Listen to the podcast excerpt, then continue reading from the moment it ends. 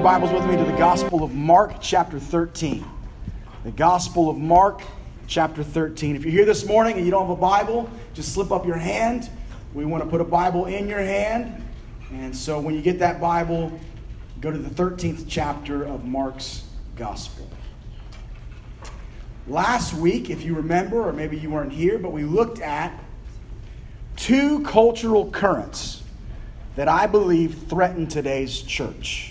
Two cultural currents is what we looked at last week. This week, we're going to look at another one.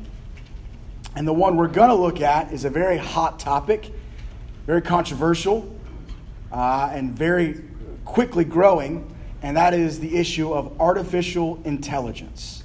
AI is what I want to look at. And I want to look at this in the context of what Jesus is telling his followers in the 13th chapter of Mark's gospel because he's warning them about the future threats that are coming to the future church.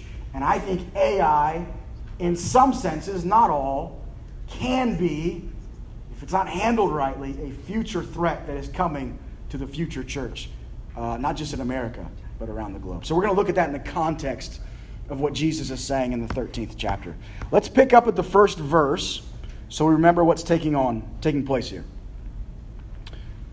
It reads this And as Jesus came out of the temple, one of his disciples said to him, Look, teacher, what wonderful stones and what wonderful buildings.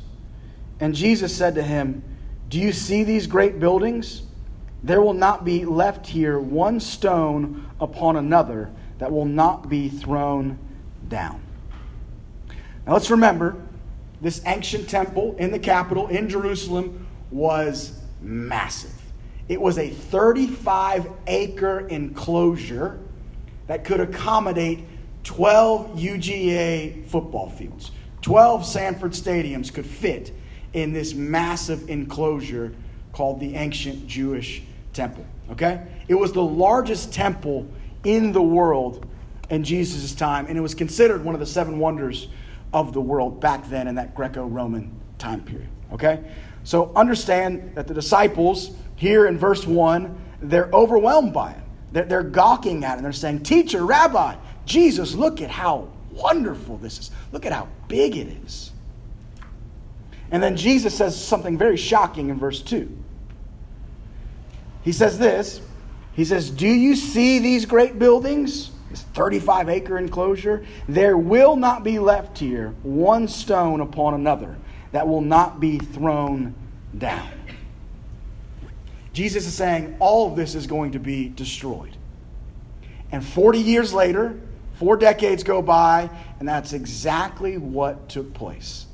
The Roman legions were ordered by Caesar to invade, to besiege the city walls, to cut off supply lines, to starve the people, and they eventually broke through. And what they did was they leveled this grand temple to the ground.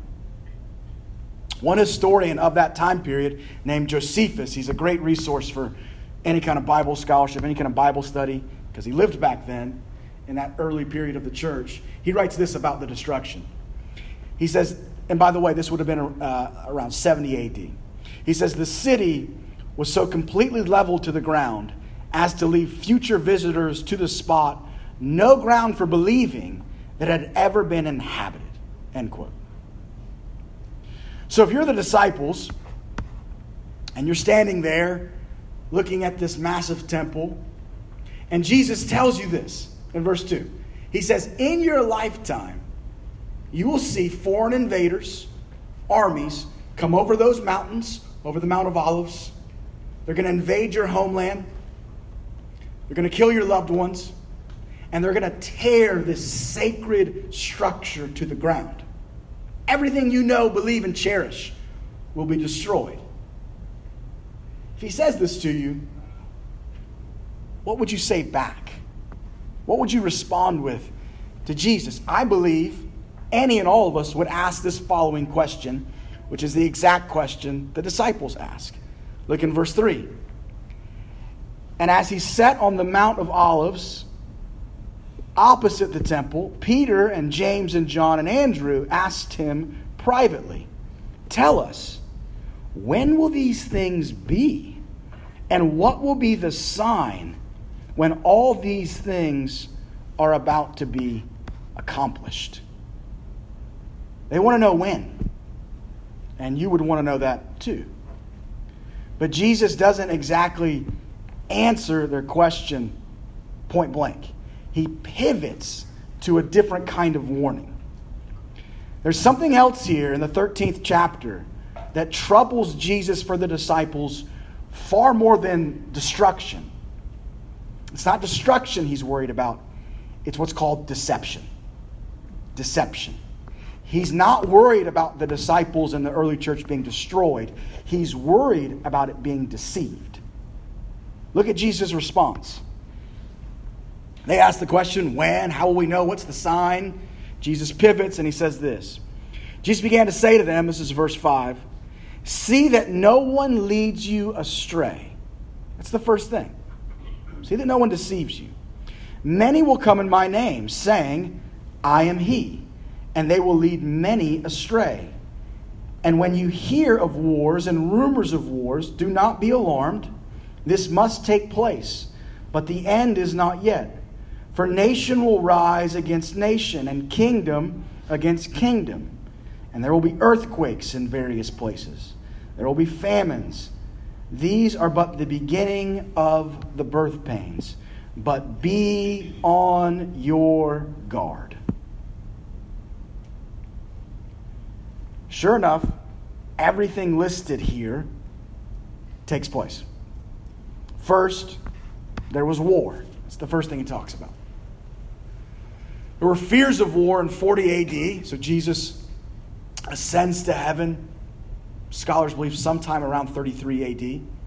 And there was fears of war in 40 AD, so not that far removed, when Caligula, Roman emperor, attempted, this is what he attempted to do, to come into Jerusalem and to erect a statue in his name in the middle of the Jewish temple, which goes against every Jewish custom and belief. The people were outraged. They, they, it almost led to an insurrection. It was a rumor of war, there was fear of war. But later, in 66 AD, the Jews did revolt against the Romans. And this would have been about 30 years from the time of Jesus. So, war and rumor of wars. Secondly, as Jesus says will happen, there were false messiahs that came about. History shows us that there were several, um, what should we call it, messianic pretenders that rose up and deceived a lot of people after Jesus. They even write about one of these in Acts chapter 5. In the mid 40s, there was a man named Theudas, and he boasted of all kinds of various signs and miracles he could do. He said that he could part the Jordan River, okay? And that according to Josephus, he led many people astray. It was a big movement. Josephus adds another account about these false messiahs Jesus warns about. There's an Egyptian who claimed back then to be a prophet, and he likewise succeeded in deceiving a pretty big uh, uh, population of the Jewish people, and potentially some of the Jewish Christians. The third thing Jesus mentions is there's going to be natural calamities. And he says that, he says that there will be earthquakes. He says in various places there will be famines. He says these, are the beginnings of the birth pains, right there in verse 8. Well, lo and behold, there was famines during the reign of Claudius, Roman emperor. Earthquakes struck Phrygia in AD 61, and they leveled Pompeii in AD 63. Everything that's mentioned by Jesus in these verses, verses 5 through 8, took place as exactly as he said they would.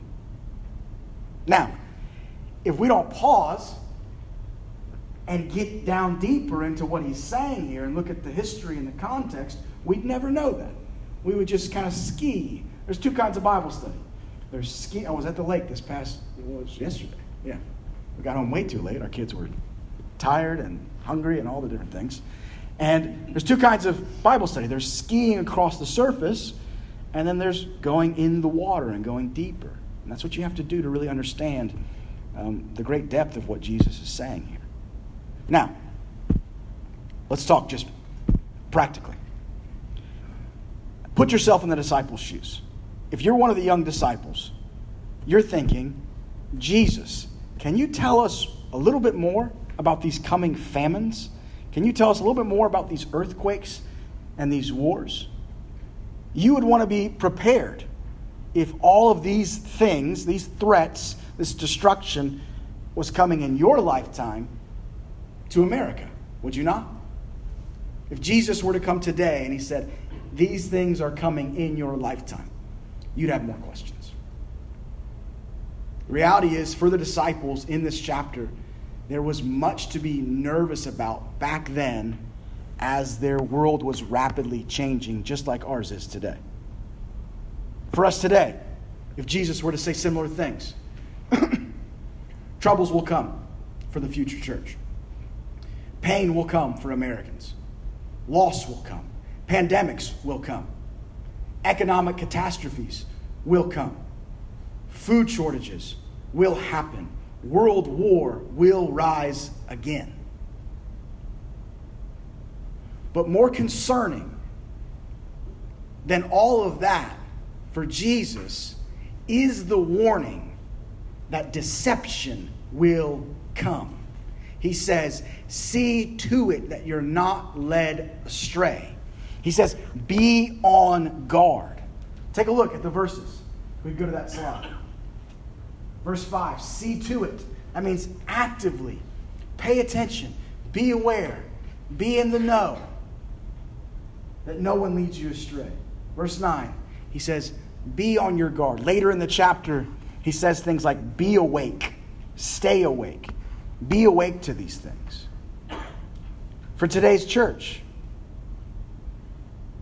ideas, heretics, false messiahs, movements, inventions, ideologies, they will come and they will try and lead the church astray. I think could be truer for us today. Jesus goes on in verse 9 to finish out this section. He says, Be on your guard. Then he speaks to the disciples specifically, and, and everything he says takes place in the book of Acts. And the book of Acts is right after the Gospels, it's the birth of the church. Jesus says, Be on your guard, for they will deliver you over to councils, and you will be beaten in synagogues and you will stand before governors and kings for my sake to bear witness before them. And the gospel must first be proclaimed to all nations.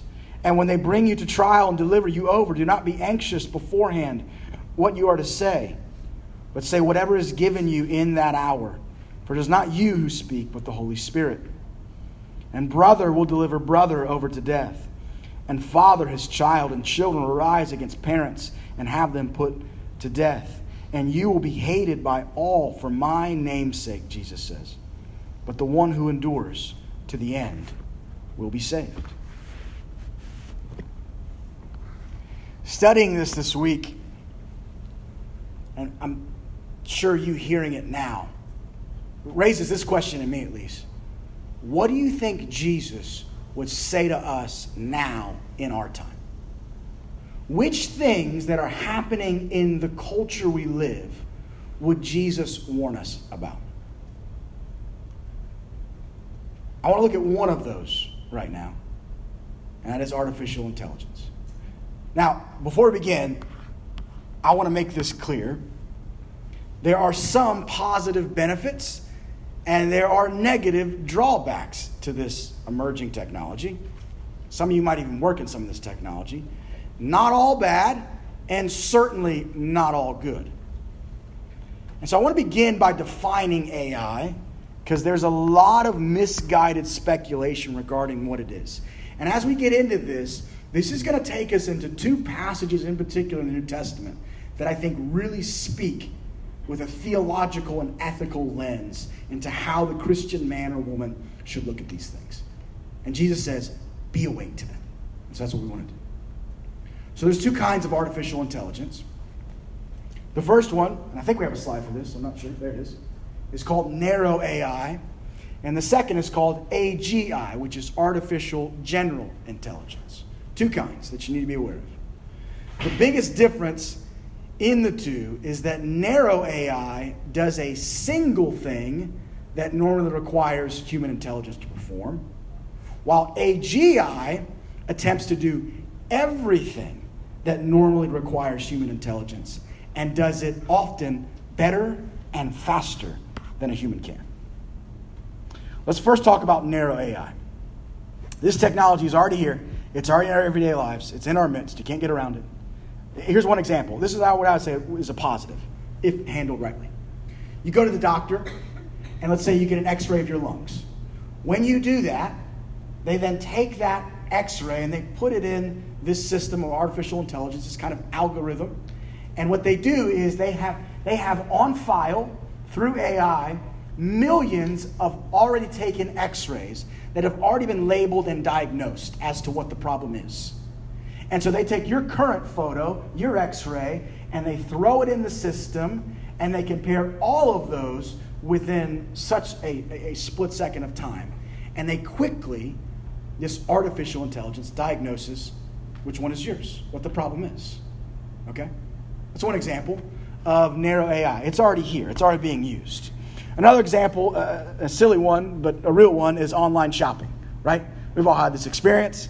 You, you, have been on Amazon and it tells you what to buy next, and you're like, wow, I was exactly thinking that, right? Or what's even scarier is you have your smartphone around you, you're talking about, man, I really want pizza.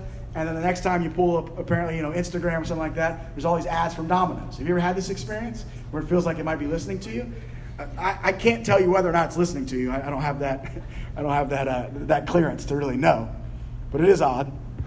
But online shopping, here's what's happening. There's a massive harvesting of your data, massive.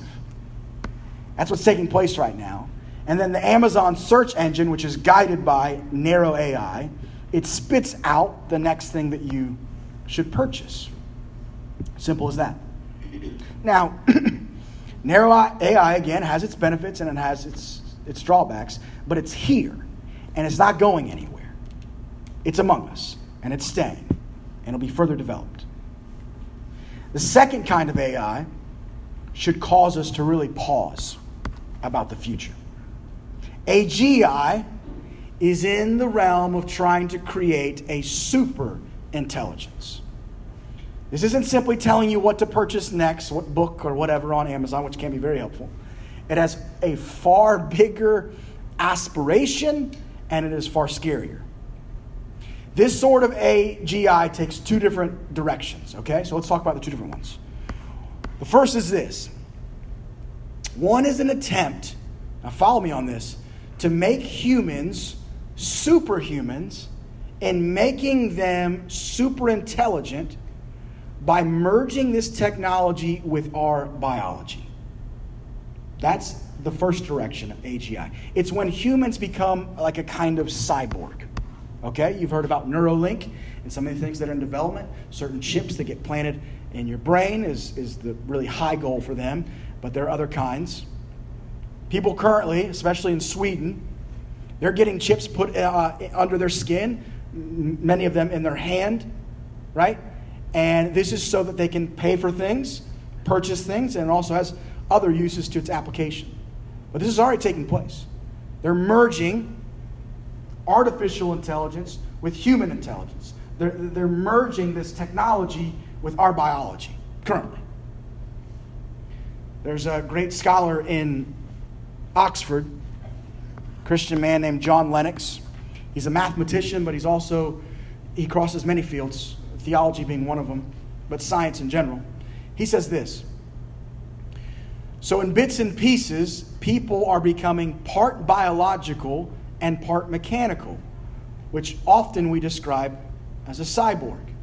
He goes on in the next quote, and he says this and what is intriguing and rather chilling, actually, in the light of our AI developments, is that freedom to buy and sell is determined by the wearing of some kind of mark, an implanted chip. End quote.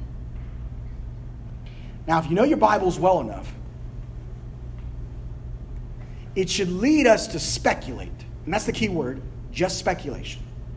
But to speculate about what's said and regarding to that kind of technology and the 13th chapter of Revelation. Okay?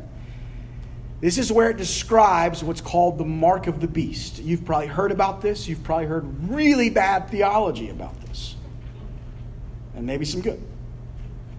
Again, this is just speculation, and time will tell if there's a correlation.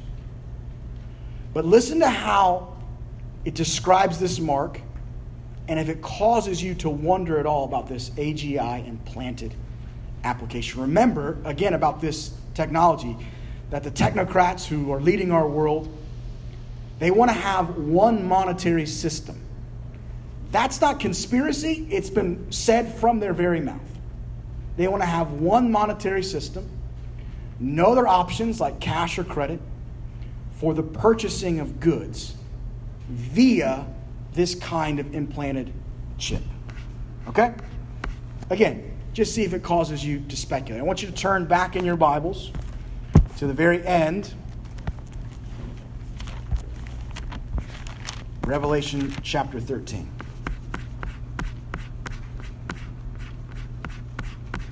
And go to verse 15.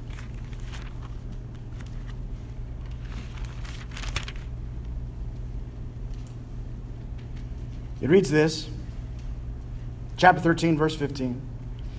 And it was allowed to give breath to the image of the beast, so that the image of the beast might even speak and might cause those who would not worship the image of the beast to be slain. Also, it causes all, both small and great, both rich and poor, both free and slave, to be marked on the right hand or the forehead so that no one can buy or sell unless he has the mark. That is the name of the beast or the number of its name. Pure speculation. I think Jesus gives jurisdiction for us. He says, Be on guard, be awake to these things, let no one lead you astray. Now, here's what I don't want you to do I don't want you leaving here saying, yeah, my pastor said that if you get that implanted in your skin, that's the mark of the beast. That's not what I'm saying. I'm saying we need, this is an exercise, not a declaration, but an exercise in being awake, being um, on guard, as Jesus says, to emerging technology, ideas, and movements through the lens of Scripture to say, is there a correlation? That's all. Just an exercise. I want to tell you about the second direction AGI is going. This is the one that would keep me up at night. People want to be cyborgs. You know, I don't know about that. Have at it, right? Unless Revelation 13 is exactly what it's talking about. Okay, here's the one that keeps me up at night. Instead of, again, follow me on this. I know this is a little bit technical. But instead of merging this tech with humans, the second version is to try and start from scratch by removing dependence on human biological material. They don't need you. In this move, a human body is not needed to host the AI, which even that just should freak you out. That's what it is. You're hosting something that's not you. Rather, in this version, they would upload the contents of our mind, human intelligence, that start there, onto a durable material like silicone or something like that not into you, not cyborg. And from there, they would build it into a super intelligence. Okay? But here's what should give you pause it doesn't stop there. There's an important interview that Elon Musk gave where he revealed a troubling conversation he had with the founder of Google, one of the founders named Larry Page. This is going to take us into a passage. At the heart of the conversation Page, founder of Google, admitted that Google is trying to build, and I quote, a digital God. A digital God. That their highest aim and goal, that sweet little search engine we all use, so helpful, is to create through AGI a digital deity that possesses super intelligence like the world's never seen before. one that could respectively do almost anything. Now, here's the deal it sounds sci fi, it sounds maybe even alarmist. Again, their words, not mine, just quoting. But I believe any human being, believe it or not, should take them seriously because many of the world's leading scientists are taking them seriously. And what the experts will tell you is that Google, with that aspiration, has already acquired and accrued three quarters of the world's greatest talent on artificial intelligence. Everyone's on their team with that win in mind. So, how do you feel? Those are the basic facts. Okay? Here's what I want to do I want to go to the Word, and I want to reflect openly on these developments now from a theological and ethical standpoint. How should the Christian man or woman think about these things? And to get at that, I want to I want to start with this opening question. Here's a great place to start. From God's point of view, or from Scripture's point of view, what are these programmers effectively trying to do? It's the question. And I'm going to give a reference to Genesis 11. Answer They are trying to build a digital Tower of Babel into the heavens and steal God's intelligence. That's what they're attempting to usurp God's super intelligence for themselves. Now, it should be no surprise to the church that this is where humanity is heading, since this is where humanity has already once been. The great thing about our Bibles is it is the, the narrative uh, uh, uh, of God and the narrative of human development. And what we know to be true is that humans don't change all that much. We're born in the image of God and we are born in sin.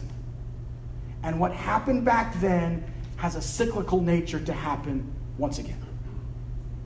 And I believe it's Tower of Babel like work. Tower of Babel was at the beginning of human civilization. Let's turn there, and as we get into it, I think you'll start to see the connections. So we went to the end of the Bible. Let's go to the beginning. Genesis 11 is where you'll find the Tower of Babel.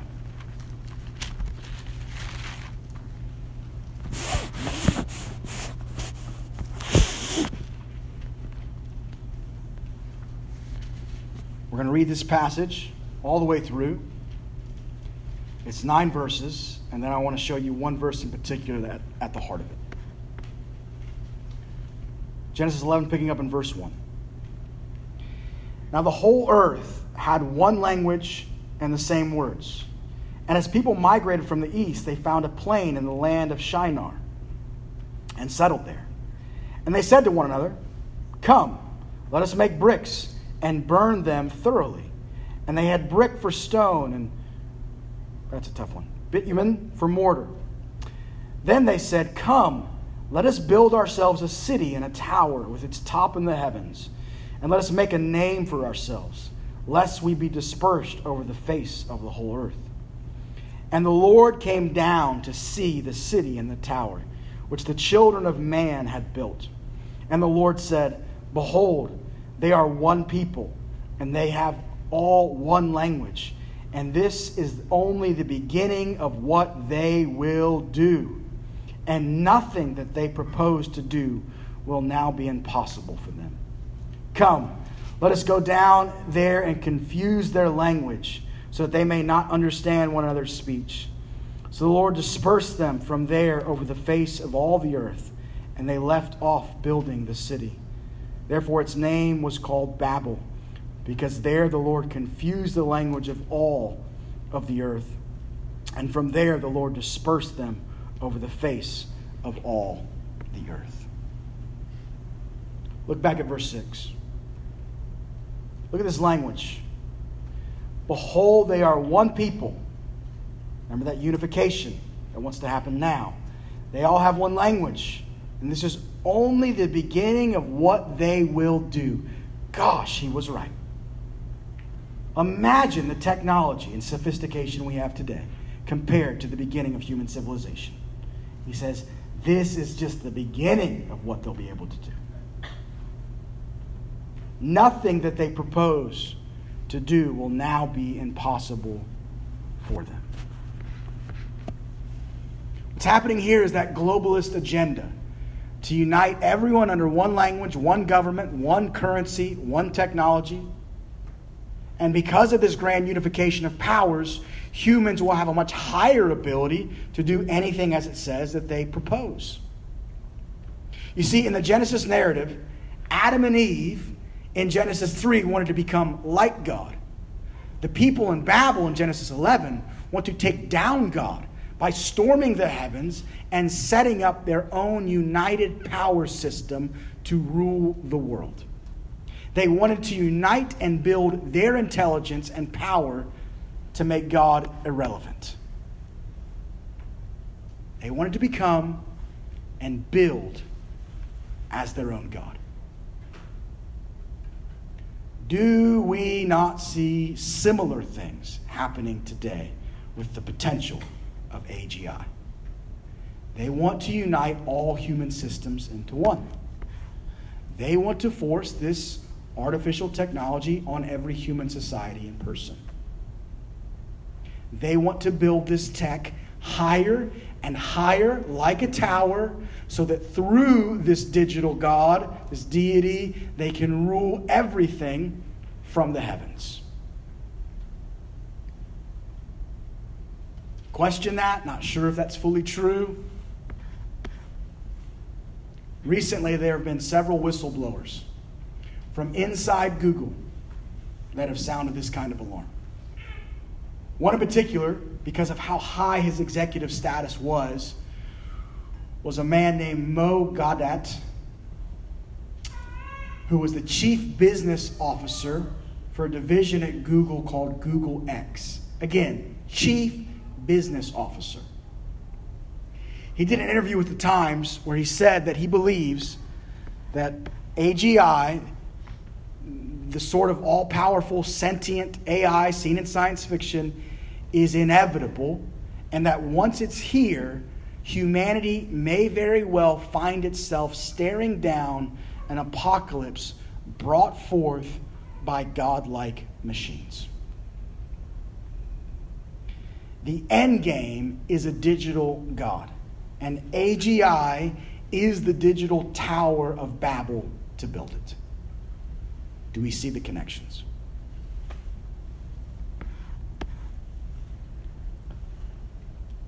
I know it's a lot to take in. And I want to be clear, really clear, that technology, since the beginning of time, has had both the capacity to do great good and to do great evil. And I believe, maybe in its smaller applications like narrow AI, it is currently and can in the future do great good. I really believe that. I see it. Applications like medical advancements and so on. But there are some developments that we as the church need to heed the words of Jesus in the 13th chapter of Mark's gospel that say things like in verse 5 see to it that no one leads you astray. Be on your guard and be awake. Now, the other thing I think our Lord would want to leave his church with today is great hope.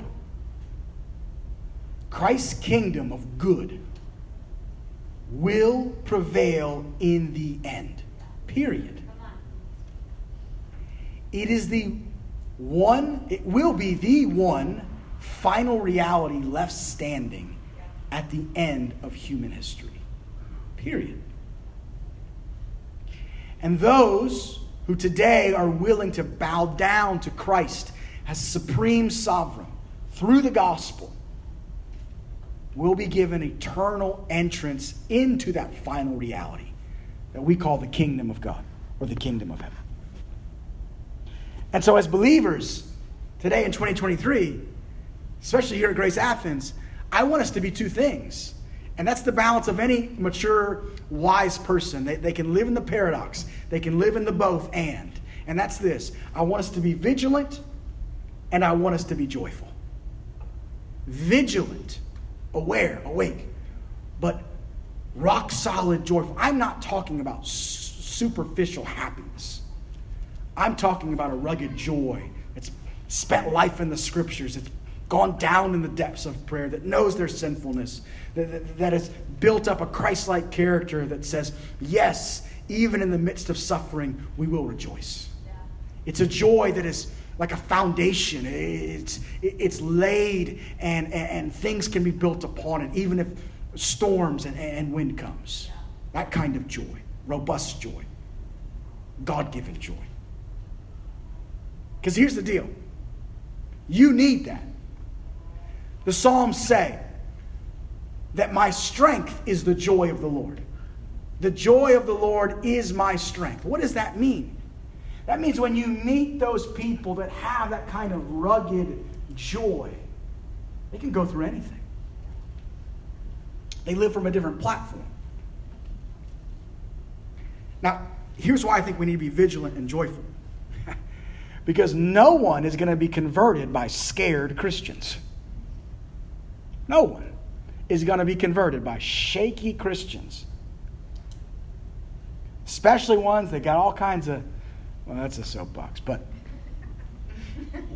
I'm not encouraging you to go down some crazy rabbit hole of conspiracies. Don't put on the tin hat. That's a scared Christian, that's not a joyful one. Can a joyful, vigilant Christian look into these things? with really good help, not what Uncle Bob sent you in a text message, but with good sources and all those things? Absolutely. And you should. And you should show me some of that. Let me help you. And I have all kinds of other help I can give you. But no one's going to be converted by shaky Christians. They're going to be converted by joyful and intelligent ones, awake ones. And I don't want you to ever forget this. God loves us, you and me, and all of the world, every baby that was born today. God loves you with a fierce love that no scheme of man or of the devil can ever thwart. He holds not only our world, but the universe in his able and gentle hands. God is infinitely massive. I don't care how big the Tower of Babel they build and what kind of digital deity, it is but a speck of intelligence in the infinite mind of Almighty God. The internet is a joke to the mind of God. All informational systems are but a dot in the infinite mind of Christ. And so know that He loves you and guards you with a fierce love. And remember what it says in Hebrews 12 it says that we are a kingdom that cannot be shaken. The theologians call it the unshakable kingdom of God. Everything else it says in that passage will be shaken in due time. It will. But not the benevolent kingdom of our God. It's unshakable. And so, in the meantime, we want to be those kind of people who build for that kingdom, for that final reality. And I think practically what that looks like for our little part, our contribution as Grace Athens, is that we want to provide two things for this Athens Oconee area and even specifically for the University of Georgia in light of what we're talking about. And that's this you've heard me say it but maybe it hasn't clicked yet. We want to be a center for God's kingdom, number one. What does that mean? It is a real place and a real people where locals can be invited into that is brooding with the things of God. It's a center.